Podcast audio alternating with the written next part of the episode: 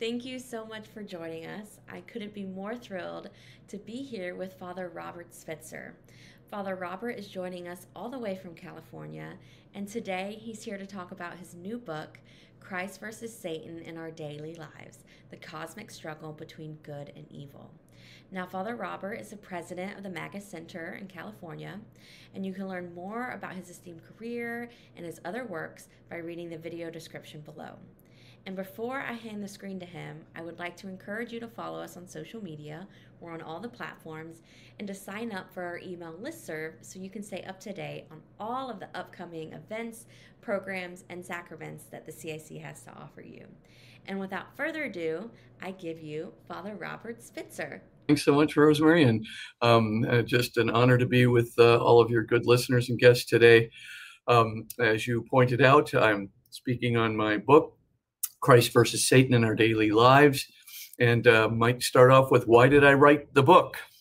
I wrote it because I think that the evidence of Satan today is just overwhelming. I think that most people don't pay attention uh, to the warning signs that are affecting them in their personal lives, but also affecting them culturally. I think that um, uh, this is increasing dramatically. Um, and um, when people don't pay attention to it, they are literally, you know, pulled into uh, the darkness, pulled into Satan's seductions, pulled onto a road of uh, real uh, perdition, and um, almost unwittingly begin to cooperate with Satan um, not just uh, to their own detriment, but uh, cooperate with his mission to compromise the lives of other people. So um, I think, as I said, the evidence is quite clear, but uh, I wrote the book uh, to make it really, really clear. I wanted to give even evidence of possessions, which we'll talk about in a moment. I wanted to talk about the tactics that uh, Satan uses. I also wanted uh, to talk about um, the eight deadly sins and look at uh, uh, the eight deadly sins from the vantage point not only of the Bible, but also of contemporary literature. But I thought I'd better start off the book with uh, chapter one, which is the evidence of God's presence in the world.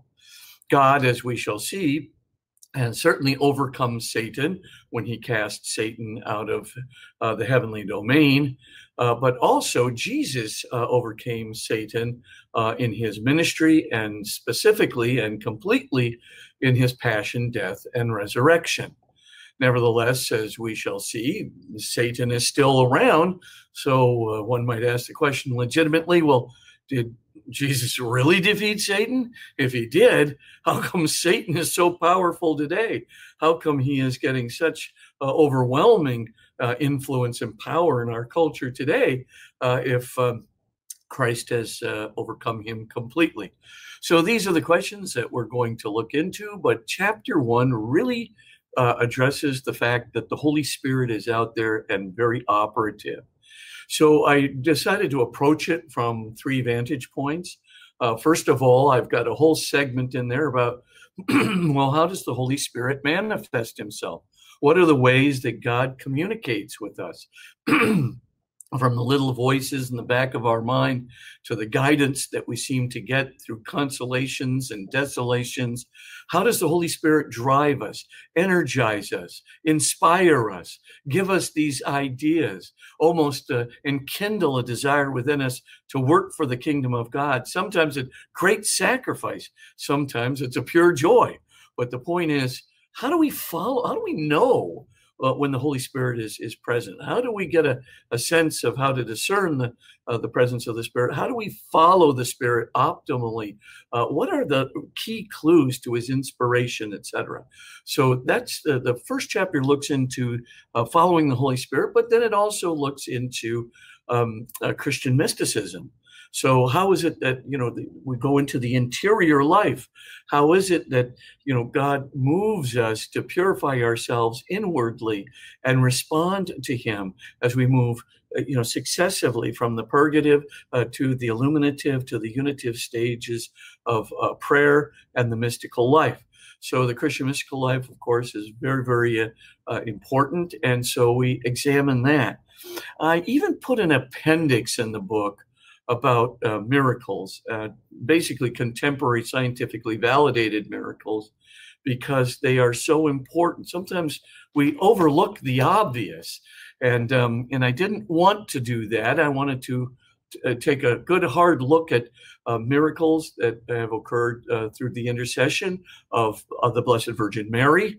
Uh, specifically, um, we look at uh, Guadalupe from a scientific point of view. I'll talk about that in a moment uh, later on the, toward the end of the broadcast. We also take a look at Lourdes, some of the scientifically validated miracles from the uh, the water and the, the, Eucharistic blessing at Lourdes, most remarkable uh, miracle and miracles.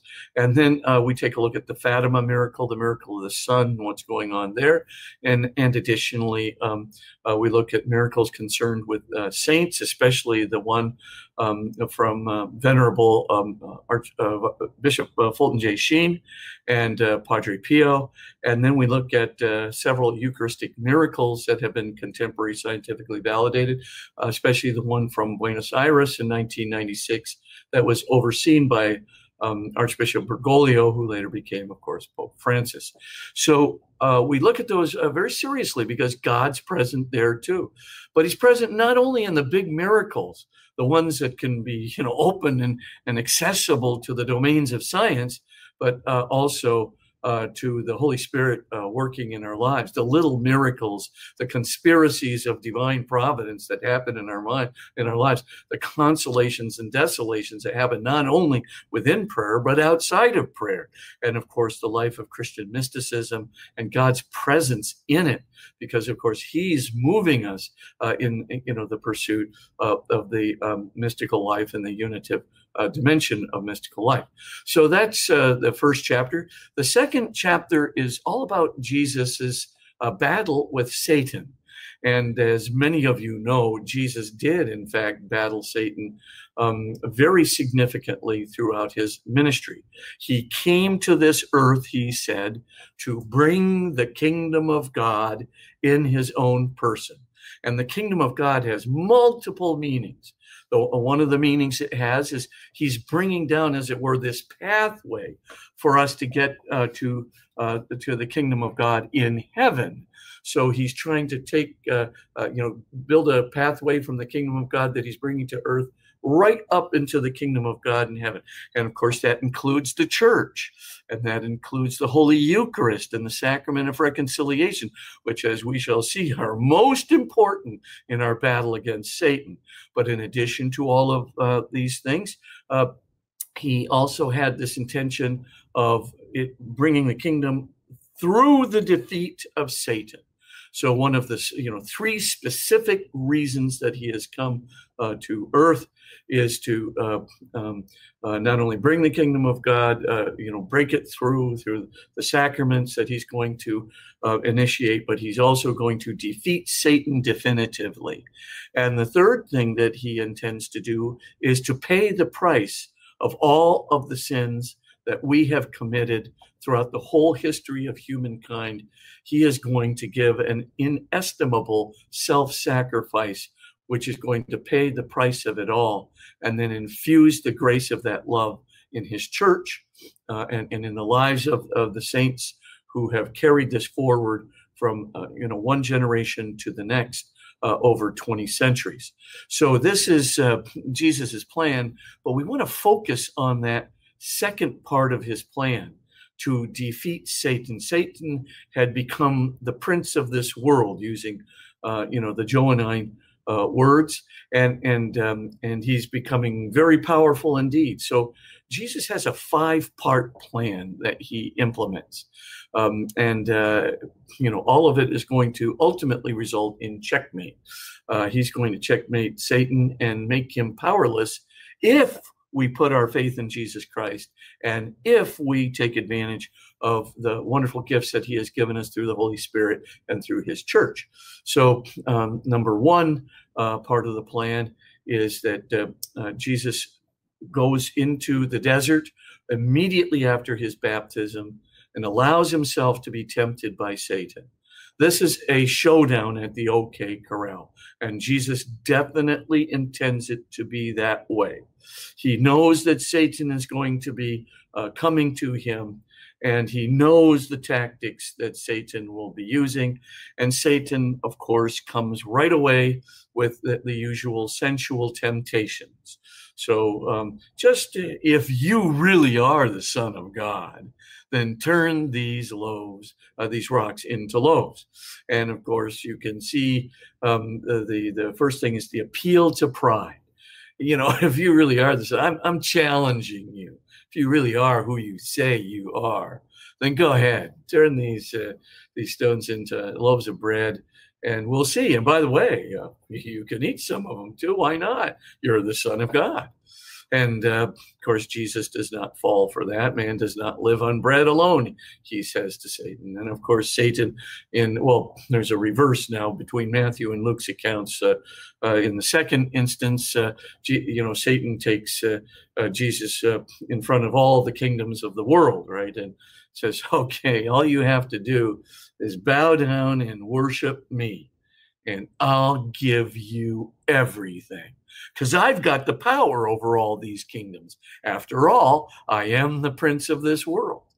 And Jesus, of course, looks at him and goes, No, uh, you shall worship the Lord your God uh, alone. Him alone shall you serve. So of course he he resists the temptation to be given power and so forth in his human nature. Plus, of course, he knows that Satan has absolutely nothing to offer him that his heavenly Father could not give him uh, in in complete and total uh, absoluteness. So uh, he knows it's just a powerless ploy, but the usual satanic temptation. Then, thirdly, he he uh, Satan you know says, okay, just throw yourself down from this parapet. After all, if you're the Son of God, then you can do this and he's going to send his angels after you. And here i got a scripture quote. Of course devil quotes scripture and uh, comes right over and and jesus says no no um, you know i'm, I'm not going to uh, fall even for this uh, because thou shalt not tempt the lord your god and uh, so uh, we don't want to um, you know we don't need to go any further. Clearly what happens is it's uh, the, luke's account says that you know satan goes away to await another time. But make no mistake about it satan is defeated at this moment. He is rendered powerless. And how do we know? Because when jesus comes out of the desert the first thing he does is he goes right to the synagogue. And um, uh, as he goes into the synagogue, right there in the synagogue is a man who's possessed by a demon. The demon already knows two things. Number one, who Jesus is, and the fact that Jesus now has complete power over him in his human nature. He has power over all the demons. And the demons say, What would you have of us? Jesus, Son of God. We know who you are. You're the Holy One of God. And Jesus just simply just says, Get out of the man in one command, right? And that's the end of that. Notice what happens here. Jesus does not have to say, as we do, in the name of Jesus, begone Satan. Uh, in the name of God, begone Satan. Jesus utters the command by his own authority. He is the Son of God. He does not need to make recourse to the name of God or to, you know, a pleading uh, to God uh, to um, uh, get rid of the demon. Jesus can do it by his own authority, and instantly the man is relieved from the satanic burden. So that's the second part of his plan is he's going to engage in a prolific ministry of exorcisms. Uh, is this a powerful ministry? It is such a prolific ministry probably taking place on a daily basis. It is so prolific that the pharisees find themselves powerless to argue with the people you know that it hasn't happened. In other words everybody knows that jesus uh, is casting out demons. He's doing it successfully. He's doing it by his own command and his own power. And so, what can the Pharisees do? They can't very well come along and say, "Well, he's not casting out any demons." Well, he is. So they're they're they're left with the ridiculous argument that he's casting out demons by the power of Beelzebul, the prince of demons, which of course is, uh, uh, as Jesus points out, an absurdity. Uh, why? Because, of course, the idea of casting out demons by the prince of demons is like Satan casting out Satan. Uh, kingdom divided against itself cannot stand. And Satan, if he is divided against himself, also his kingdom will collapse. Obviously, Satan is not going to cast himself out. That's the most ridiculous argument ever known. And by the way, says Jesus, who are your people casting out demons by? And of course, they're not doing it by their own authority. Jesus is doing it by his own authority. And this is kind of what gets the, uh, the, the scribe. So we have a very good idea, right? I mean, what Christian is ever going to put in the New Testament? What, who's going to record that Jesus was accused of casting out demons by the power of Beelzebul, the prince of demons? I mean, are you kidding me? That is such an insult, such a repulsive remark for any believing Christian to have to put into a New Testament text. If it weren't true that the Pharisees had accused him of this, then you can be sure that um, they would have never written it. It, it, it would be senseless to, to say it gratuitously. So the point I'm making here is if the Pharisees said it, you got to ask why did they say it? Because they were powerless to protest the fact that Jesus was successfully casting out demons by his own authority. They're stuck with an absurd argument. So Jesus has got this second plan totally engaged. He's basically wiping out the presence of Satan, doing exorcisms on a regular basis, day to day in his ministry, and is causing a stir among the religious authorities, but causing awe among the common people. So then he goes to the third part of his plan. And in the third part of his plan, he actually starts engaging all of his disciples, not just the apostles, right, but the 72 disciples, that the additional ones. And what does he do? He gives them the power to exorcise demons in his name. This will become important uh, a little bit later. So he then uh, he gives the, the power away to his apostles, of course, and, and his disciples, which will uh, who will of course later constitute his church, and that's. Uh, you know, precisely part of the plan, the power of exorcism, uh, which will become important and certainly is important in our day. I'll tell you that. So the uh, that's the third part of the plan. The fourth part of the plan is the teachings that he has about who Satan is. How does he tempt? How does he deceive? What kinds of things does he do?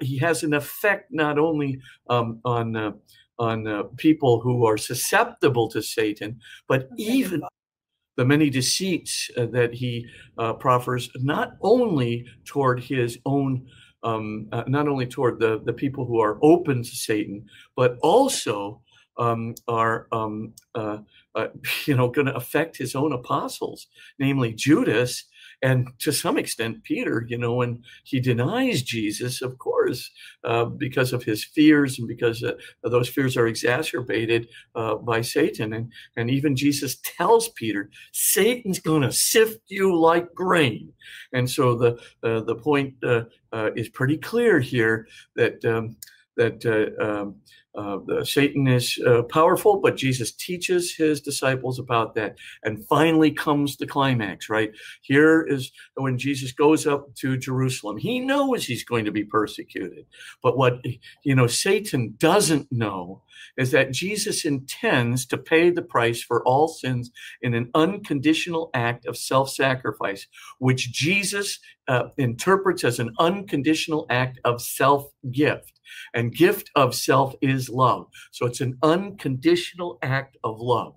So, you know, Satan is busy tempting Judas, you know, get out there and betray him, et cetera, et cetera. And if there's any resentments, to, you know, Judas has toward Jesus, then he, getting those all stoked up and, and uh, getting him to betray him. And then finally, of course, um, uh, you know, he does betray him. Uh, Jesus is put to death. And as he's breathing his last on the cross, you can just see Satan you know, when Jesus says, Father, forgive them, for they know not what they do. And then Jesus has his last psalm, right, which is not a panic attack on the cross when Jesus says, My God, my God, why have you forsaken me? As you probably know, that is Psalm 22.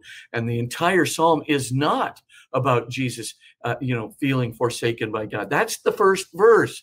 But then the psalmist and Jesus are saying that, no, I trust you. I know you will grant victory to your uh, to your servant. And then it goes through uh, the most remarkable um, uh, set of uh, coincidences with the crucifixion that Jesus has just undergone. They're all there in the psalm.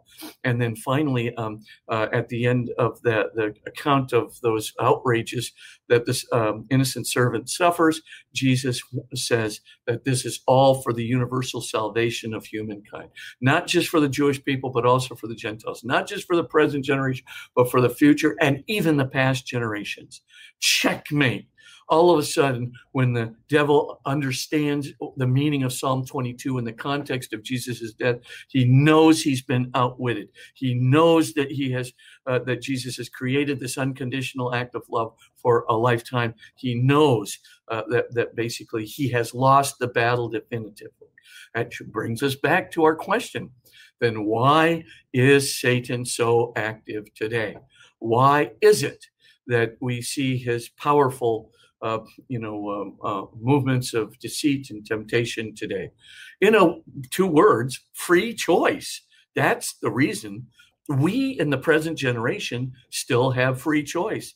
If we have free choice, then God has to allow us to choose either a loving thing or an unloving thing, to choose something good or to choose something evil, to choose something that will aggrandize others or aggrandize ourselves, et cetera, et cetera. So we can see that uh, uh, because we have free choice, God just simply can't cut Satan out of the picture.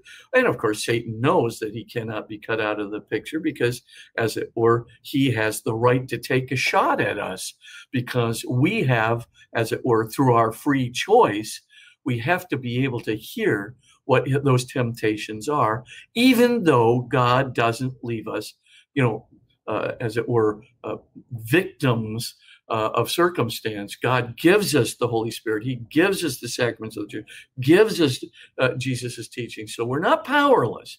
We, we are 51% uh, able to get over our own concupiscence of original sin, and we are able to, to move, um, you know, to resist temptation. But it takes time. And so uh, I've written a whole second book called Escape from Evil's Darkness, which we'll talk about at another time, uh, which just got released by Ignatius Press. But in that book, we talk about how do you, uh, you know, engage in moral conversion in a much more concerted way. But uh, for the moment, we've got free choice. The devil is real. The devil can get a shot at us, and indeed, he'll take the best shot he has because he wants to bring minions into his kingdom, to you know subject us to uh, serving him rather than the Lord of love, uh, the Creator who has given us everything and redeemed us by His own blood. So, uh, chapter three, um, I, as I said earlier, people really don't believe that there's a devil out there. So I just thought, okay, I'm going to present two credible uh, cases of exorcism uh, the first one is the exorcism of Robbie Mannheim, as many of you uh, probably know. Uh, this diary, which was well, it was written by two Jesuits specifically, but it was there were about eight Jesuits involved in the exorcism. Um, in any case, and those eight Jesuits um, were uh, uh, very uh, involved in the exorcism in St. Louis proper. Uh, the exorcism actually began at the Georgetown University Med- uh, Medical Center, the hospital there, um, um, uh, earlier on, but it had, as we'll see, a, a, tra- a tragic ending. Um, not tragic, but almost tragic ending. Um, the second exorcism is the exorcism, attempted exorcism of a satanic priestess uh, named Julia. It was witnessed by um, uh, Dr. Richard Gallagher, who just wrote a book called Demonic Foes. Uh, which covers uh, many of the exorcisms that uh, he witnessed uh, throughout his time as the consulting psychiatrist. But he has great credentials as well as uh, those eight Jesuits at, St. Louis University, who are all pretty much academics um, at the university. Well, Dr. Gallagher has Yale, Columbia credentials. Um, very um, obviously not going to be you know, uh, exaggerating his accounts. So let's go to Robbie Mannheim's uh, uh, exorcism, which became uh, William you know, William Peter Blatty got a hold of this diary, um, and uh, I think probably a Jesuit slipped it to him. Uh, maybe a Jesuit I know may have slipped it to him. But anyway, the, the long and the short of it is that uh, this exorcism became quite public, and in 1973, a movie was made of it.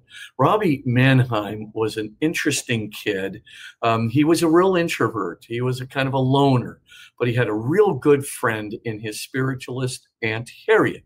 And so um, he, she taught him how to use the Ouija board to communicate with spirits and um, you know the planchette would be moving all over the board, and and uh, Robbie knew how to con- you know to uh, to get the spirit to communicate through the the planchette through the Ouija board, which by the way no one should ever use ever ever ever under any circumstances, uh, because of course it's an invitation to the devil to come right not only uh, into your house but into your uh, very soul, not into your soul but into your uh, very subconscious mind and into your body. But what happened to Robbie? So Aunt Harriet dies and when Aunt Harriet dies, uh, Robbie gets lonely. She's basically his best friend. And so um, he decides, well, I'm just going to use the Ouija board. Of course, she'll communicate with me. So he communicates with the Ouija board, and sure enough, the planchette moves around and says, Yeah, I'm your Aunt Harriet. But it wasn't his Aunt Harriet. Obviously, it was a very powerful demonic spirit who possesses Robbie uh, to such a, a degree that um, uh, um, uh, his whole bed is levitating. Not just Robbie levitating, the bed with Robbie uh, is is levitating. The chests of drawers are just slamming across the room with nobody uh, exerting any kind of physical force whatsoever. Right? It's uh, the most remarkable set of occurrences, and his parents are panicking out. So they basically go to his Lutheran pastor. They say, You got to do something for this kid. He goes, It's just purely psychological, but I'll keep Robbie for two days and I'll prove it to you. Well, of course, when the bed starts levitating and all the furniture is moving all across the room, and Robbie is shouting out obscenities that are uh, remark absolutely, uh, you know, overwhelming, and his whole body is spelling out in in, in bumps and scrapes and scratches all over his body, hell, evil, so forth and so on. You know, the Lutheran minister goes, "Uh oh." This might not be psychological. There could be something to this. So he said, You better go see one of those Catholic priests. They know something about this. So Robbie's parents, who are Lutheran, go to the this Catholic priest in a nearby parish in, um, I think it's uh, uh, um, uh, uh, uh Cottage Grove, Maryland. And so uh, the poor guy is just ordained priest, right? He's a very nice priest. And really doesn't know what he's getting into. And so um, he says, well, let me test and see, you know, whether Robbie, you know, and of course, all the crazy paranormal activities begin to happen. So he decides it's going to get really tricky. So he speaks to Robbie in Latin. And Robbie, who, of course, who hasn't studied a single word of Latin, begins to answer him not only in Latin, but in ancient Aramaic. And he seems fluent without studying a single word. So the guy goes, this is an unusual case. I'll take it to the bishop and I'll see if I can proceed on an exorcism. So he goes to the Georgetown University Hospital. Well, possessed people get a whole lot of strength. So what happens is Robbie sticks his hand under he's in a straitjacket. He breaks through the straitjacket. He sticks his hand underneath his mattress in his hospital bed and snaps off a bed spring. Can you imagine? This is a kid who's not an athlete. This is a nice, introverted, soft spoken kid. Snaps off a spring and just whacks this priest's arm, starting from the shoulder all the way down to his wrist and splits his arm wide open. The guy's gushing blood all over the place. Probably would have died if he hadn't done it in the hospital where they could take him into surgery right away. But the point I'm getting to is that this kid was almost out of control and he was a very mild mannered uh, kid. So they go, okay, um, you know, uh, we don't have another exorcist here in the diocese. You got to go. So they go over to St. Louis. And uh, finally, these um, Jesuits uh, there at the university. There was a contact there with these Jesuits, um, you know, and they were pretty much academics. But um, the bishop asked them if they do the exorcism, so they went ahead and did it. It took 39 full exorcisms of Robbie, and when he was not manifesting the demonic spirit, uh, you know, people who have a you know are possessed, they you know, the, the, sometimes they're manifesting the demonic spirit. Sometimes they look like they're perfectly in their right mind. There's nothing wrong at all. But then when the manifestation starts hitting, right? And then it's uh, uh, pretty clear that they're possessed. So the the point, uh, you know, um, uh, is that uh, uh, the Jesuits began the exorcism, got Robbie to convert not only to Catholicism but to take say the creed step by step. Then they proceeded to a spiritual communion, and then finally to a little bit of host um, that he was able to receive uh, right after Easter Sunday, and then um, uh, you know the the the real uh, exit um, begins to happen because at that juncture, Robbie's freedom and the freedom of the person possessed has to be there. The, the, or the freedom to, to say, I reject Satan. I love Jesus Christ. And in the name of Jesus Christ, I'm rejecting Satan. So Robbie didn't quite get all those words out, but it was pretty clear what he intended because, of course, the, the, the, the demonic spirit was just basically, uh, you know, causing tremendous um, trepidation in the part of uh, Robbie every time he tried to pronounce words. But he finally eked out enough of the words so that at one point on Easter Monday, Saint Michael just appears right above Robbie. And as he appears, he orders him, and, and the actual words are in the diary. And by the way, there's a very good uh, scholarly book available uh, written by a guy named Thomas Allen called Possessed.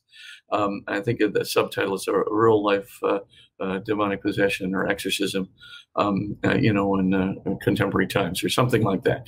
But anyway, um, uh, uh, Thomas Allen is the guy, and the whole diary is published in the appendix, but it's very well footnoted. He really did his research. He went through the archives at Georgetown University uh, for the first exorcism, etc. So it's a good book to to take a look at. But the point I'm trying to make is, yes, um, Saint Michael is the one that comes at the last moment.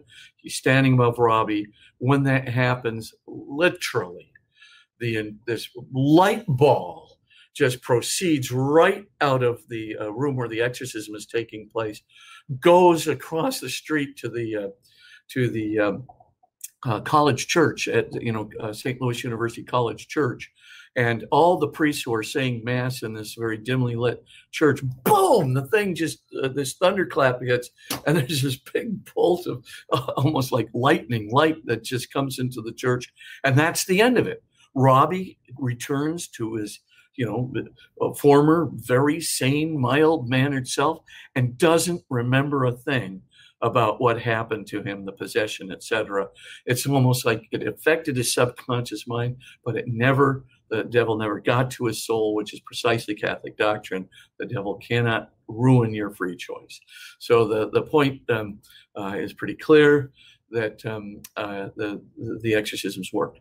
The satanic I can't get into the satanic priestess Julia too much. The point, though, um, as Dr. Richard Gallagher reports the case, is she started off, she was very worried about what was going to happen, very worried that she was being pulled into hell, very worried about what her cult would do to her. Uh, she had been very, very much, she, she's basically called a provider uh, because she would provide aborted fetuses uh, for sacrifices uh, at the de- demonic rituals. And because of that, she was uh, um, even being watched uh, by by the cult, but she was very scared of Satan and her eternal future. But she also had these gifts that were given to her by Satan. You know, she had this kind of prescient knowledge. She was able to do things. One time, Dr. Gallagher was at his office, and the priest, who was the main exorcist, uh, was, um, you know, in another com- town completely far away, talking on the telephone. Julia was not even remotely present to either party on either end of the phone call. And her voice would just come right over the phone. And, you know, she would, you know, it wasn't her voice, it was the demonic voice in her, uh, would be, you know, trying to argue uh, with the uh, you know, the priests, and of course, calling them names and recounting, you know, the exorcist sins, you know, and everything that happened in their life, you know, and of course, you, you just got to, you know, there, you don't know what's a lie and what's not a lie, but he's going to give everything he can to distract and get, you know, uh, the exorcist off. But then Julia quit of her own free will. Uh, nobody quite sure why. Uh, you know, Dr. Gallagher speculated maybe because uh, you know she was very high in in the uh, in the cult. Maybe she was scared of the members of the cult, especially the cult leader, uh, who could have been a very violent man. And then, of course. Um, uh, she liked the gifts that she was she had, you know, this capacity for telepathy, this capacity to do paranormal activity, this capacity to have knowledge that nobody else would have, etc. She kind of liked it, but anyway, she stopped going to the exorcisms. Um, they got a phone call from her once, and then she never did return, and so uh, tragically, uh, that one uh, did not turn up. But I put it there specifically because of the need for the free involvement of the possessed person. We must reject Satan freely. And of course, once you become habituated to some of those seductions of uh, Satan, et cetera, et cetera, et cetera, then you know that um, it gets harder and harder to re- resist those seductions the further down the path you get. So, um, uh, I, I just put it in there and just said, you know, don't mess with the devil because he's messing with you. But the way you can defeat the devil is through this simple prayer, which I would repeat again and again. If you ever find yourself sensing pressure on your chest or sensing, you know, kind of a real temptation that won't go away or sensing almost that de- demonic presence that where you feel a deep sense of emptiness, alienation, and loneliness, or even a sense of, of real, you know, that vapid eyes of the compassionless, loveless, cold person. You know, you feel those eyes of the demonic upon you, you know, with the, the cold shudder of horror uh, if you ever feel like that, here's your prayer and remember it and say it a million times until that you can defeat him right there with your faith by just saying, In the name of Jesus Christ, my Lord and Savior, be gone, Satan. And just keep re- repeating it. In the name of Jesus Christ, my Lord and my Savior, be gone, Satan. You say it for about the fifth, sixth time, you'll notice he weakens and or the the spirits will weaken whoever they may be and then you will notice that all of a sudden they do go away and of course what winds up happening is you get a sense of God's uh, sacredness or holiness, or sometimes the Blessed Virgin Mary. You kind of almost sense her presence, or uh, you know the Lord and Blessed Virgin Mary, or whatever it is. But you get this sense uh, in the offing of a peace that is not of your own making, but it's a peace with maybe the flavor of Jesus or the flavor of the Blessed Virgin. Um, and um, again, the power of that prayer, the power of the name of Jesus, do not forget it. Let me go to the fourth uh, chapter as I know I'm I'll run short of time if I if I don't. But um, uh, the main uh, point of the fourth chapter is to describe the more ordinary tactics of Satan. So uh, getting outside of the realm of what's called possessions and obsessions and oppressions and hauntings or infestations, uh, which th- that really concerns the third chapter. Now we get into the more ordinary things. So temptations, deceit, and accusation. I, I, think most of us recognize the temptations. Remember, when the devil uh, tempts, he uses images. That's his favorite way to do it. So, if, you know, if you like um, bowls of linguine, you're going to get images of bowls of linguine. Sometimes they're of your own making. You know, you're just dreaming about linguine. But sometimes he's putting the extra garlic sauce in it and he's making it as tempting as he can for you to go or if alcohol is your deal you're going to get images of that if you know lust is the deal you'll have images of that if greed is the deal you'll have images of everything you're greedy for. If, if you know, if you're angry about something or prone to anger, you're gonna get that dirty rat who did this to you, and you got to get vengeance right now. You're gonna get it, uh, the temptation. If if envy is your deal, you get the point. If pride or arrogance or narcissism is your deal, you're gonna get all the images you can possibly handle to get you distracted. But eventually, um, you know, as uh, um, I say in the book, you know, the temptations are going to wane. When the devil has less and less and less successes, so he puts these images in front of you, and you just go, ah, you know, you really don't care anymore, and it really, you really don't care anymore, and you just simply say, I could care less about these things, and you just turn uh, to Mary and you, or you turn to the Lord and you just say, you know, dear Blessed Mother, help me, or dear Lord, help me. And then you can use the prayer in the name of Jesus, my Lord and my Savior, be God, Satan, right? As you do these things, notice what happens. Notice that um, that uh, uh, um, that the Lord um, really does decrease that presence of Satan. Notice that the temptations really do start to wane. And, you know, after a while, he really, it's really hard for him to tempt you. You know, he, he's going to try again and again and again. Don't think temptations will go away, even if you are really on the road to a significant road to moral conversion. He will strike you with wherever he can get to you. So if you say, I've defeated um, the problem with uh, anger, and lust. Don't worry, he will come back with greed and pride. Then he'll switch back to the anger and lust or whatever it might be. So just remember, um, you're going to have to struggle, but the, the smart thing to do is to figure out, you know, how to be real quick about identifying I'm getting tempted here. And then the second thing to do is to remember the quicker I get to this temptation and reject it, the better off I'm going to be. The third thing to do is immediately invoke either the name of Jesus, right? In the name of Jesus, begin saying, or uh, to invoke uh, the um, Jesus or the Blessed Virgin Mary to ask for help or help from Saint Michael. Because if you do those things and you remember, I got to just overcome this, then you know um, he's going to be much less successful. I'll tell you this though, um, a real uh, uh, important fact that as you get better and better at your spiritual conversion, that is to say, your relationship with God in prayer and your moral conversion, it's really, really hard to, you know, because the moment you have a reflective act, so let's say you're getting getting tempted by some um, temptation, you know, pick a temptation, any temptation. I'm going to blow up and get angry, uh, you know, at this moment. Now, if you're going into that mode, the minute you just go, but oh my gosh, I'll just shipwreck my relationship with God. I, I just don't want to do this. I, I just want to stay in contact with Him. I like being just in the mode of my innocence. I'm, I want my relationship to be as is.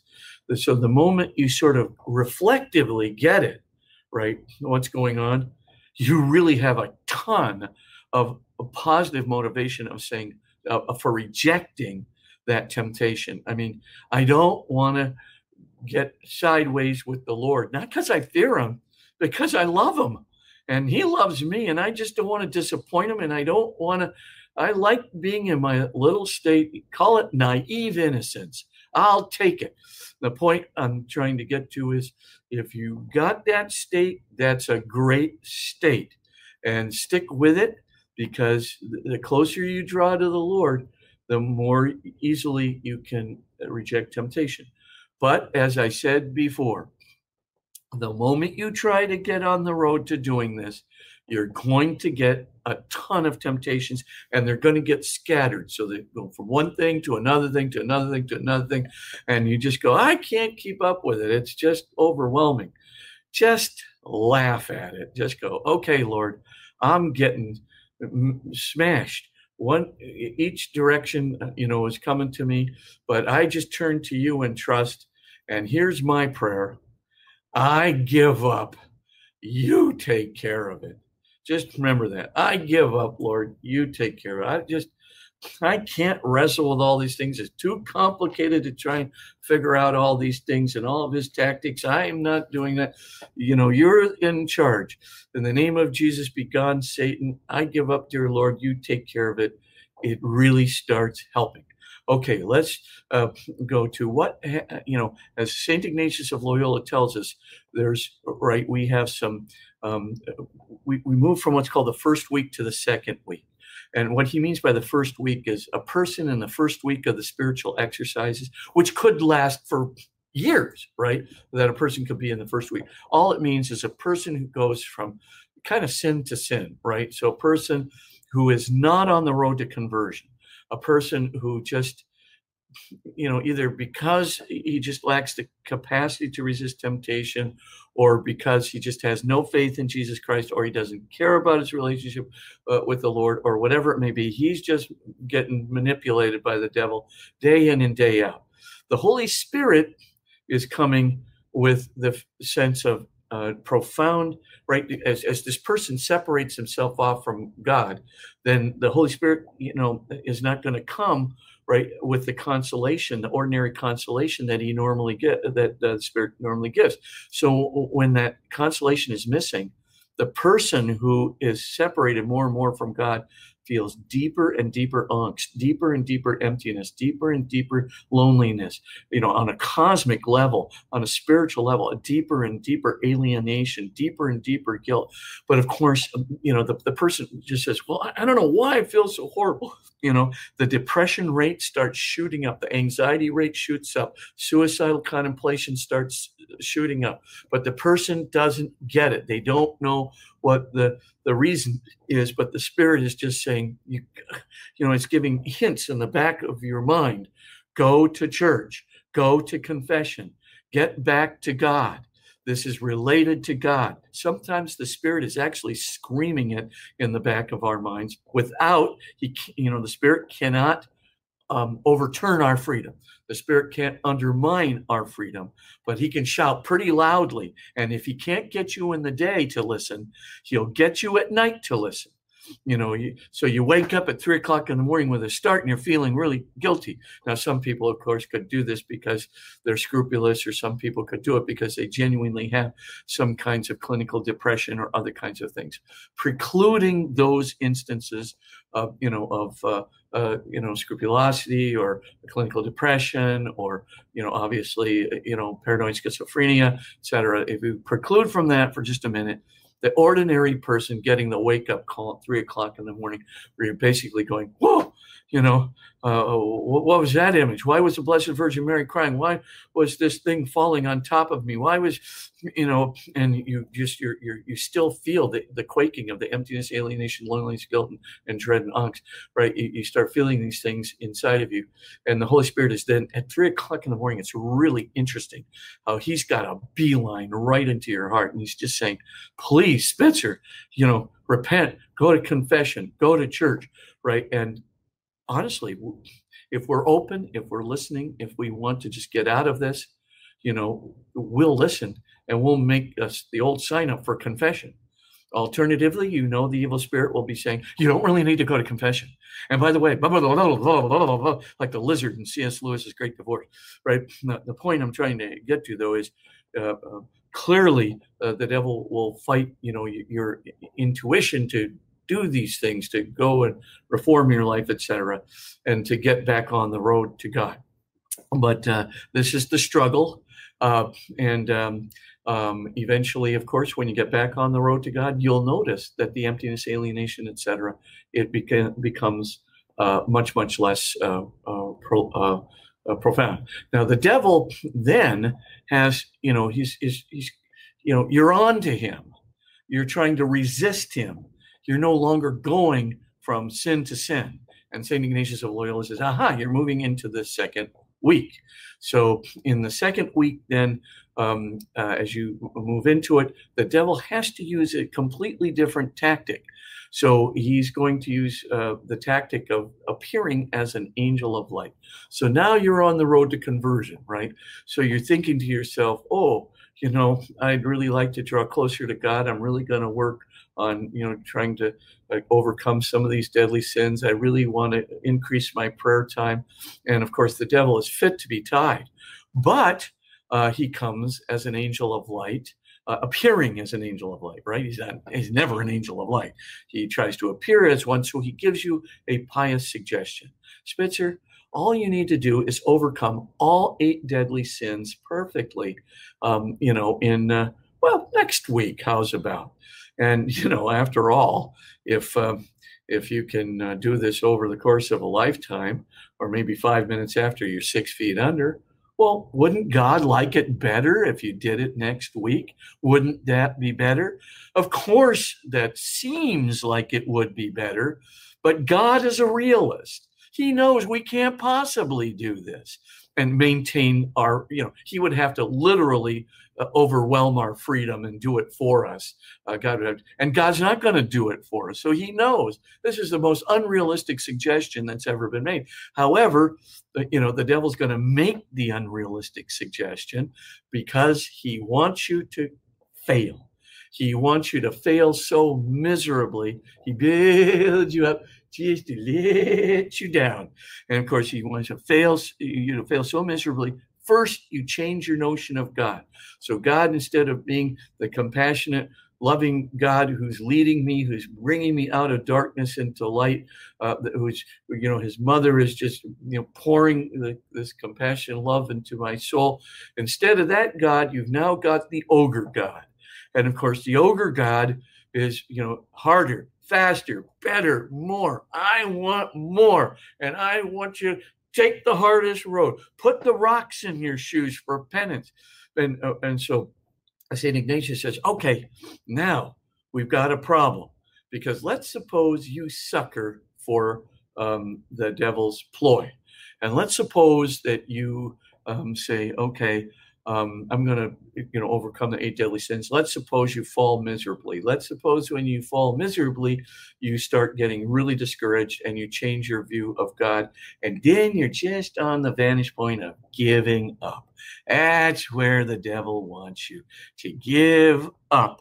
And of course, when you give up, instead of saying, okay, I got to be more patient with myself, I got to get more realistic, I got to modify my previous thoughts, etc. Instead, you give up you go right back to where you were you say, I may as well just be a hedonist, do what I want. I'm going to fail anyway. And gotcha. Alternatively, says Ignatius, I'll give you a test uh, to give yourself. And here's the test Will this increase my trust, hope, and love, or will this decrease my trust, hope, and love? So let's suppose you want to grow closer to God, and here it is, Lenten season, and you say to yourself, I got to do some more penances. And you really want to do it right. And somebody tells you, you know, hair shirts and wearing and putting rocks in your shoes, that's what really will advance, you know, your uh, penance. You'll be so far along in the spiritual life if you really do the hard stuff and so you kind of sucker for this uh, which of course is you know a demonic suggestion because what begins to happen when you're walking on the rocks all day? You start trusting god less because you think he's an ogre. You start hoping in your salvation less because of course you think that god only wants you to produce He just wants you to be successful at your penances. He doesn't care about you. He's up there in heaven going, hmm, Spitzer, heaven, hell, heaven, hell. Oh, hell, you know, and indifferently sends you off to the netherworld. And of course, the third thing is your capacity for love goes right through the floor right? So you're wearing the rocks, you're getting so irritated by stepping on rocks all day that you take the 1 Corinthians 13 test. Well, how's my, you know, love is patient, love is kind, love is merciful, doesn't grow angry, doesn't boast, etc. So you look at that and you go, oh, how's my um, uh, patience level? And of course, you're so irritated from the rocks, you're totally impatient. And how's my kindness level? And you notice that you're so, you know, the rocks are bothering you so much, you know, you're just uh, totally um, unkind to everybody. And uh, and then of course you're boasting like, man, well, I'm stepping on rocks. What are you doing? You know, and of course you're angry at people who look at you and go, well, I'm not going to step on rocks all day, et cetera, et cetera. So it, it's not working. So you say, I took the trust, hope, and love test. I flunked. Well, what does that mean? That means I got deceived by the devil appearing as an angel of light. And I got a reverse course. And how do I reverse course? I got to modify what I was deciding, modify what I'm reading, modify some opinion that I thought was from God but wasn't from God, etc. Now, all these rules are described in chapter four. Can't go into it any further, uh, but I also go into how the devil deceives not only you as an individual, but uses you to deceive others. And I also go in how does the devil use the culture to deceive us collectively and individually, because he really is doing a masterful job uh, right now uh, on the culture. And so, um, uh, remember Paul Harvey's speech, If I Were the Devil, I Would. And he goes through these things. And this was a speech delivered in the 1960s, right? And uh, of course, if you start reading it today, you know, uh, 60 years later, you go, oh my gosh, it's all true. Every bit of this is true. He picked it exactly as it, our culture has morphed right into Paul Harvey's speech if I were the devil, I would. So I give some some thoughts about that, and I'll just leave it at, at that. Um, chapters five and six go into the deadly sins in a great deal of detail. And the reason that I go into that kind of detail is because I really want to see people to see how the devil works in the sin. So I take contemporary literature, you know, literature, contemporary, uh, well, not contemporary, but it could be also classical literature like Anna Karenina or Shakespeare, or something like that. But the point um, uh, is, is that I, I, do try to give some classical uh, literary examples and other ones where people might have some familiarity with these deep characters that were developed by Shakespeare, or Dickens, or whoever uh, Tolstoy. So, um, for example, with Anna Karenina, what's really salient, what's really important uh, in in Anna's life is that uh, every time, you know, she gets a temptation. So she's very obviously she's smitten by Count Vronsky. Really, just a handsome soldier with a, every kind of imaginable talent, and uh, she's smitten, and she's very, very beautiful herself uh, no question about it. But the the point, of course, is that as Anna, you know, kind of succumbs to the temptations, first, you know, she has to leave her husband, but she's got all the rationalizations ready to hand. It's uh, almost as if the devil devil is right at her elbow with every rationalization. They're ready. Well, my husband did this, and he's you know he's not a very you know um, uh, you know, as, as husbands go, as, as good a husband as somebody else, and and really this and really that, and but but it was never really anything. It was just most of it exaggerations concocted to give her an excuse to separate herself from her husband. It was much more difficult for her to leave her son behind. So she has, you know, a young son, um, and she certainly uh, uh, does not want to uh, uh to leave him. But you know, for the you know, the love of Vronsky. Oh, by the way, that love is so beautiful, it could not be wrong. So she's got, again, rationalization after rationalization. You know, I mean, remember, uh, beauty can be correlated with evil as often as it can be correlated with good. And so, uh, uh, you know, the, the point is, of course, Anna says, "Well, this is so beautiful; it, it can't be wrong." And she now uh, uses all the the powers at her disposal, rationalizations at her disposal, to separate herself from her son, then from her uh, friends, and so forth and so on. Finally, uh, because of her actions and just the the forthrightness with which she asserts this to her friends that you know she's forced to go to Paris, et cetera, et cetera. I, uh, but my point in bringing all this detail out, um, which you can read about obviously in the book, is that rationalizations. The devil not only gives you the temptation, he gives you the rationalization to go along with it. And they're really good rationalizations.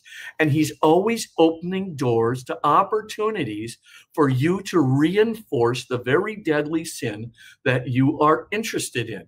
So all of a sudden, you'll notice that door will open. There's the, the deadly sin. It's right in front of you, right? And you're kind of getting sucked into it, um, you know, as, as, uh, uh, even despite yourself, because he's doing it. And so, again, you know, Scrooge he's tempted in in the same way and and and scrooge has rationalized everything just like anna has so deeply. He's lied to himself, right? To thine own self be true. And it follows as the night, the day that thou canst not be false to any man. But it's, you know, Scrooge is the opposite. He's, he's lied to himself so profoundly, he loses his fiance, who can't stand being around his lust for money anymore, that um, uh, basically he now becomes this embittered uh, person who justifies his greed, you know, and his just his torture of all his employees, etc um, and uh, uh, um, you know, with this climactic incident. And if you saw the Scrooge with George C. Scott, it's perfectly wonderful. Where of course this this guy is these two guys are ringing their bell for Christmas to help the the people uh, who are really poor. And uh, Scrooge says, "I choose not to give uh, to your fund, sirs." And they go, well, why not? He goes, oh, I already give uh, to the poor. I give to jails. I give to the uh, workhouses, which are basically running to slave labor uh, in the workhouses, and I give to uh, you know um, uh, uh, you know places that will you know take the you know people off of the streets. And these two respond, well, most people would rather die than go to those places. And Scrooge says, well, Excellent. It will get rid of some of the surplus population. And he leaves. And of course, the ghost of Christmas present and past make him pay for that statement. But the, the point I'm trying to get to is um, Scrooge did listen uh, to, as it were, the three o'clock wake up calls in the form of the three ghosts uh, that confront him, uh, you know, with the feelings not only of guilt, but the feelings of how he has degenerated as a person and separated himself off from God. Doesn't go to church anymore, right? But he does after his reconversion, as it were, his reversion. So that all these things being the case, um, I, you know, I go through the sins. I mean, Hamlet has to be used for anger because everybody talks about righteous anger. And it's true. We have a right to be angry when somebody has just stabbed us in the back and they've done it for no apparent reason. They don't have really any rational excuse for having done it. So it wasn't an oversight or anything. It was a deliberate attempt to, to, to either deceive us or hurt us or ruin our reputation, whatever the case may be. And, and of course, Hamlet's got it all he's righteous anger right to the core and of course jesus is saying you know saying you know don't get angry with your brother or sister right and and uh, now of course we have hamlet he's got you know his father was killed by his uncle Claudius, who poured poison into his ear, and then, after killing him, takes over his kingdom by marrying his mother. Hamlet is ticked off. And the father in the form of a ghost right comes and says you got to get me some vengeance. And so now anger has grown to vengeance in the heart of hamlet but we all know what happens. He mistakes polonius for his uncle claudius behind a curtain stabs polonius who was his mentor and friend the man who said to thine own self be true etc to hamlet. He's now dead. Ophelia the daughter when hamlet goes away to england the daughter ophelia she basically seems to commit suicide. It's not absolutely clear that she does, but she winds up drowned in an act that looks suicidal. And then, of, because of the death of her father, and then Laertes, the son of Polonius, who's Hamlet's best friend, is so angry at him. Anger begets anger. Violence begets violence. Vengeance begets vengeance. So Laertes, right? He does the gets the poison tip the sword, you know, and then has the backup cup of poison um, you know, for the congratulatory speech to Hamlet, uh, cup for Hamlet, if uh, if he should win the sword fight with uh, Laertes, and of course, uh, Laertes. Um, uh, when Hamlet, uh, basically an unfair play move, slashes Hamlet, poisons him. Then of um, the mother, by accident, drinks the the cup, um, you know, of wine that's poisoned, and then of course Hamlet kills Laertes, and finally he runs uh, Uncle Claudius through with his sword. So you got six innocent people die because Hamlet was admittedly righteously angry. So uh, I've got a whole bunch of other uh, great uh, crit- critiques, but um, I, I, point out the literary ones because it gets into the heads of these characters. What is moving them to go to these extremes? So we do Iago, um, in um, the, the great tragedy Othello, who's the most envious man who's ever lived. You can read about that. Uh, we go into Judas Iscariot uh, for resentment and pride, the pride that causes resentment, the narcissism that causes resentment. But we also do Macbeth, who has a pure lust for power conjointly uh, with his. Um, uh, with his wife, Lady Macbeth, uh, who in the end, of course, uh, destroy so many people and destroy, almost destroy uh, uh, Scotland, and and at the end, of course, is run through by one of his best friends, uh, puts an end, uh, you know, to Hamlet's treachery and and and pride. So all of these things are are really important to read about, but they are very revelatory of how uh, the evil spirit works in our lives. Um, uh, the uh, uh, objective of the book is yes, it's not only to be informative about Satan, the objective of the book is to give us a big, huge classical warning. He's real, he can get seriously real. His objective is to lead us into hell through uh, uh, the wide road to perdition, which we can always turn around on anytime we want and call upon the name of Jesus. But it gets harder and harder the deeper and deeper we go down the road. But the point is, we can turn and to uh, let people know this. These are his tactics.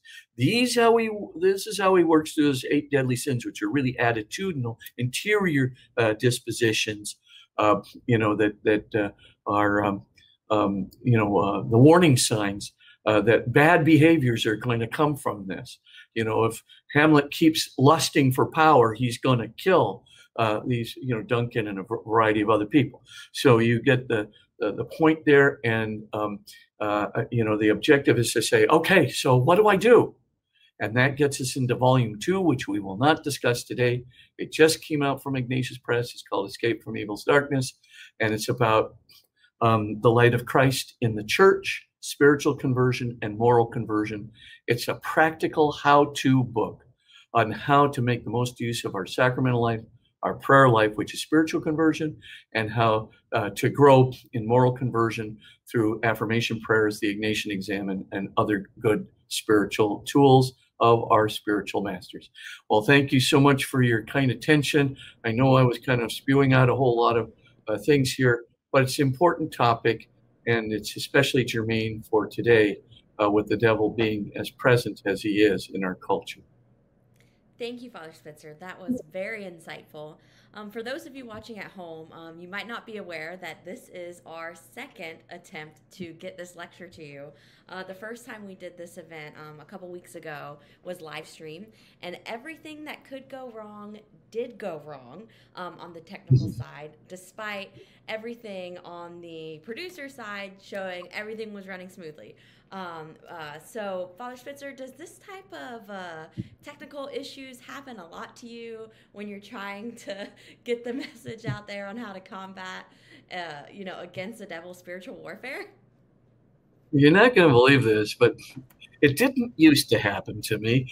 But ever since I started talking about spiritual warfare, I remember my very first radio interview on this book with Teresa Tomeo. There was this on a landline that we just could not get rid of. I have been I've been on interviews where I have literally been cut off. And of course, as you just pointed out, for uh, the um, Catholic Information Center, um, you know, uh, I was on uh, um, uh, on with you, uh, I think two weeks ago or a week and a half ago, and the very same thing happened. Uh, you know, we got cut off. I mean, even the YouTube recording was destroyed. And th- this afternoon, when we were trying to get back in touch today, um, it was saying, well, your video cameras on other applications. So you were having trouble on your side. I was having trouble on our side, but we just kind of patiently mastered the troubles. And uh, now uh, I guess we're going to get a pretty good recording. So, uh, but uh, yeah, it's, it's amazing. And uh, do I think this is mere uh, coincidence? Oh, no, I think it's the usual, you know, the devil just puts up his obstacles and you know, um, he's going to use those obstacles to the last minute. But uh, the Holy Spirit, generally, if we've got patience and we've got fortitude, the Holy Spirit gives us a chance to do a recording like this, which will go out to even a bigger audience. And that's, of course, how the Lord pulls a lot of good consequences out of the devil's little tricks. I like that. Um, pulls out the pulls out the good from the devil's old tricks. Um, so when it seems like for for those at home watching, uh, when it seems like Murphy's Law is you know running supreme, uh, what's the your one recommendation for us to do? Is it stop and say a specific prayer um, when we're really feeling uh, spiritually attacked? Um, I know at, at, one point during the lecture you said you know that we could say this phrase. Um, is that what you would fall back to on, on any circumstance, or is there something else um, we could do? prayers, but my usual one is to repeat in the name of Jesus. Uh, and that's an imprecatory prayer, right? That's that's a prayer where you're giving a command to Satan. So when you say in the name of Jesus, my Lord, and my Savior, be gone, Satan, uh, that's directly commanding Satan. It's almost, uh, you know, telling him to shut down and shut up, if I can put it that way. Um, and so that uh, we call that maybe an imprecatory command uh, kind of prayer. If you're of the other kind, or you are more of, um, you don't want to give a command, you just want Saint Michael the Archangel to come um, into the play, then I just say, Saint Michael the Archangel, help me. Um, that's the short one. Or St. Michael the Archangel, defend us in battle, be our safeguard against the wickedness and snares of the devil. May God rebuke him, we humbly pray. And do thou, O Prince of the heavenly Court, host, uh, cast out uh, uh, all, all, evil and uh, um, uh, and all evils, cast out Satan and all, cast into hell Satan and all evil spirits. Uh, uh, so you know that prayer can be very, very useful. The other prayer that is very useful for me is just to call upon the Blessed Virgin Mary. I know it seems like, well, wait a minute, isn't she just a, a gentle mother? Yes, she is. But when she's helping you out, she is as furious and as uh, really uh, vehement as a mother who's defending her child. I'm not kidding. I mean, uh, uh the gentle Blessed Virgin Mary can become a mama bear toward the uh, toward the devil, and uh, and she is very very powerful at it. Remember Ber- Bernadette Soubirous, right? who um, at, at, Lourdes, you know, when she had those that sense of the presence of the demonic there, and you know, instead of looking down at Bernadette the Blessed Virgin Mary just looks up toward the source of these demonic presences. And they were silent by a single glance. And so I just thought to myself, hmm, she's a powerful advocate. And of course, uh, Lord Jesus, you know, help me uh, to resist this temptation, or Lord Jesus, uh, help me, uh, you know, to uh, uh, to resist Satan, or Lord Jesus, defend me, help me in this time of need. Uh, all those prayers uh, are very workable. It really depends on you uh, what kind of prayers you want to say, but prayer is the solution. And I'm telling you, when you say in faith, "Begone, Satan, in the name of Jesus," you know, he can't stand up against the name of Jesus. He's just powerless. And I've experienced it a lot of times, I can tell you. he is just powerless. So, uh, anyway, enough said. So, I think it's fair to say that in our culture, we generally do not believe in things that we do not see. Um, this is a generalization. I'm not saying this about Catholics, but you know, for you know the non-religious person, uh, they aren't someone who's living their life by faith.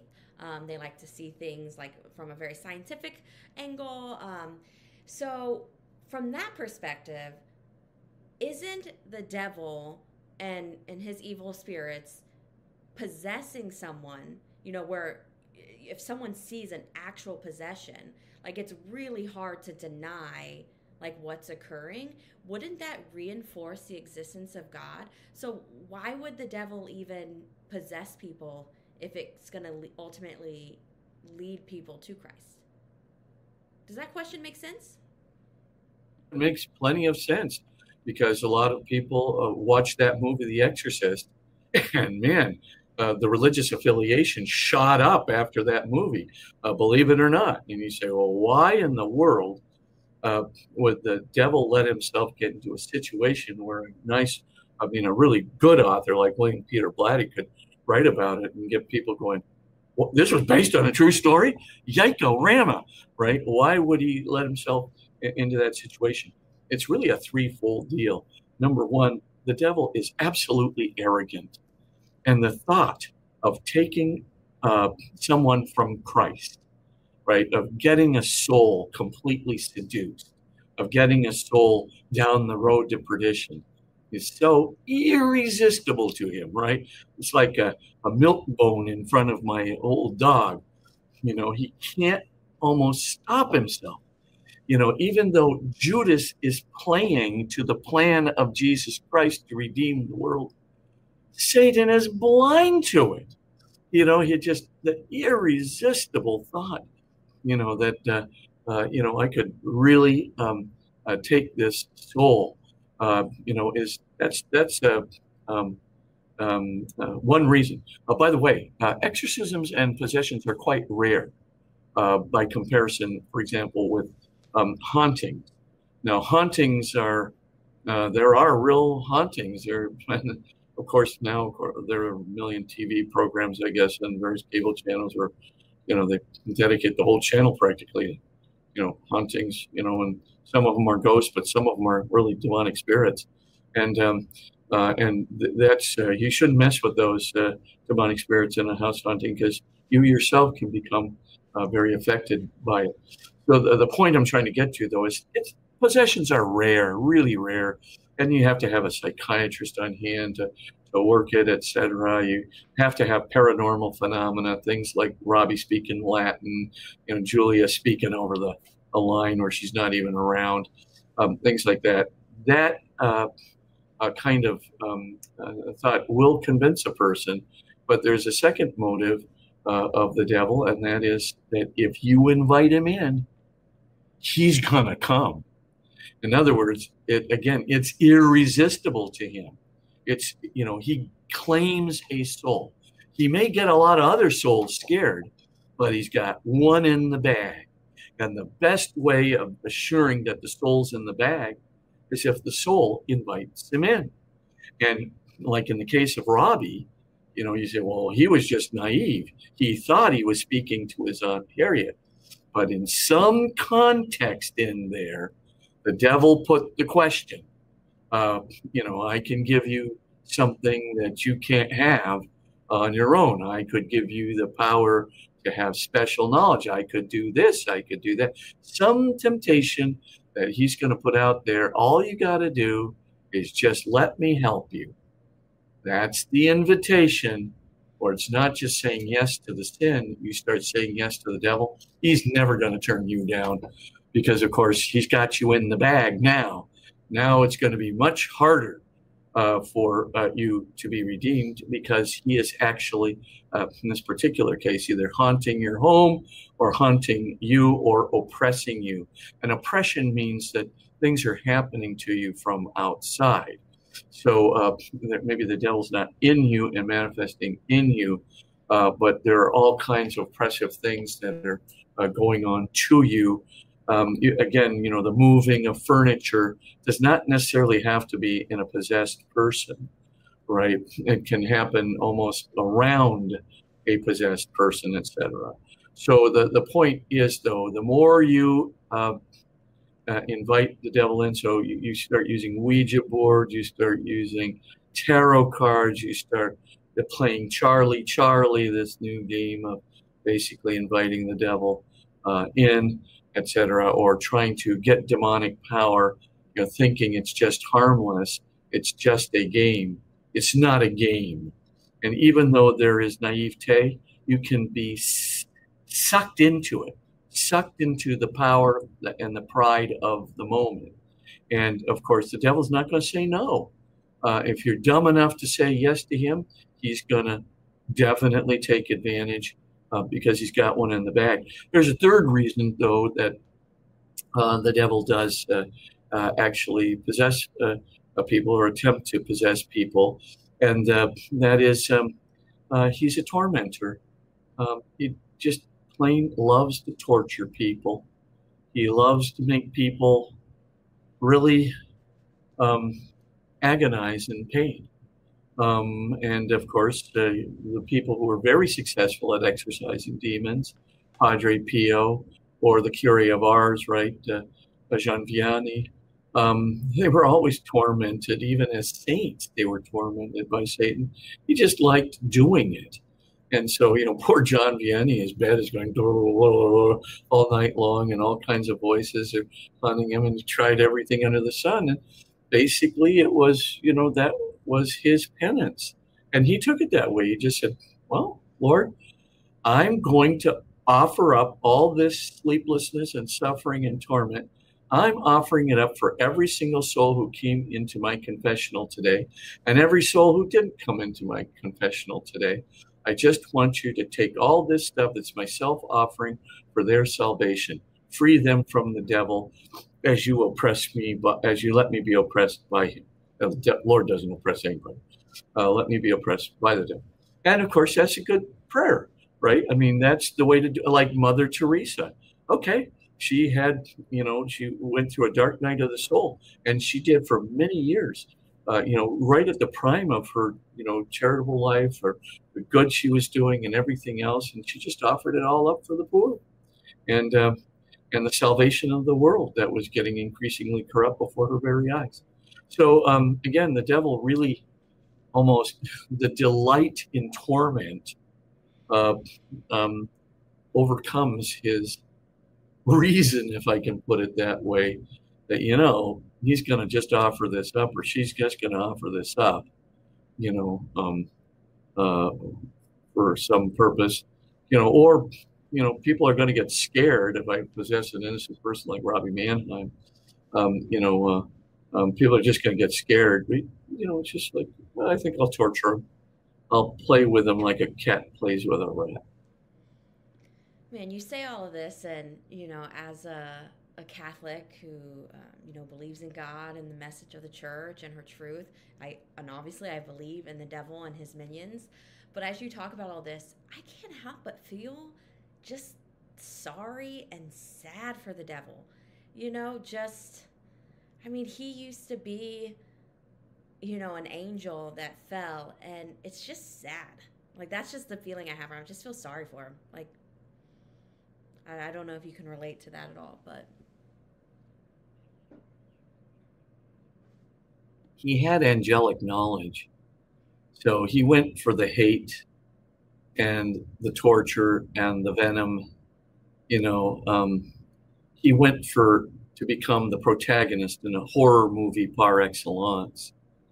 Um, and with angelic knowledge, knew the consequences he would have to pay to get the delight of torturing people. And that's why he did it. Now, of course, you can say, I have compassion for somebody who throws away his life and, you know, does this. Does God weep for everyone who chooses hell, including Satan? Yes. God loved Lucifer before his fall. But after his fall, Lucifer had transformed himself into somebody who is quite hateful. I mean, you know, a, a, person who doesn't want any part of your compassion. He sure doesn't want anybody feeling sorry for him. And that wonderful scene in Milton, uh, which I quote in the book, remember in Paradise Lost, um, where you know the devil, the chief devil, you know, Lucifer there's bucking up his his uh, companion devils down in hell, and they're kind of complaining it's bad down here, it's eternal, and he said, "Buck up, guys! You know, what an eternity down here is so much better than one second genuflecting to that so-called creator up in heaven. We have created ourselves." Well, if you read that speech of Satan, written so, um, I think, perceptively by Milton, uh, you get pretty much the idea that. Uh, mm-hmm. well, Father, yeah, no, obviously. Um, well, Father Spitzer, thank you so much for you know taking the time. I know you're a very busy man. Um, for not recording, for not just recording this this talk once but twice um, for our audience. Uh, you know, it's an important message that you have taken the time to write and to give. So I definitely encourage all of you watching this to pick up your copy of his book, Christ versus Satan in Our Daily Lives the cosmic struggle between good and evil. And as he mentioned, he also has his second book that you said it just came out or it's just being released now. Um, From evil's darkness, the light of Christ in the church, spiritual conversion, and moral conversion. So be sure to get your copy of that book as well. Uh, have a wonderful evening, uh, morning, whenever you're watching this. Just have a wonderful day, uh, and be sure to follow us um, at CIC at www.cicdc.org to stay up to date on all that we have to offer. Thank you, and God bless.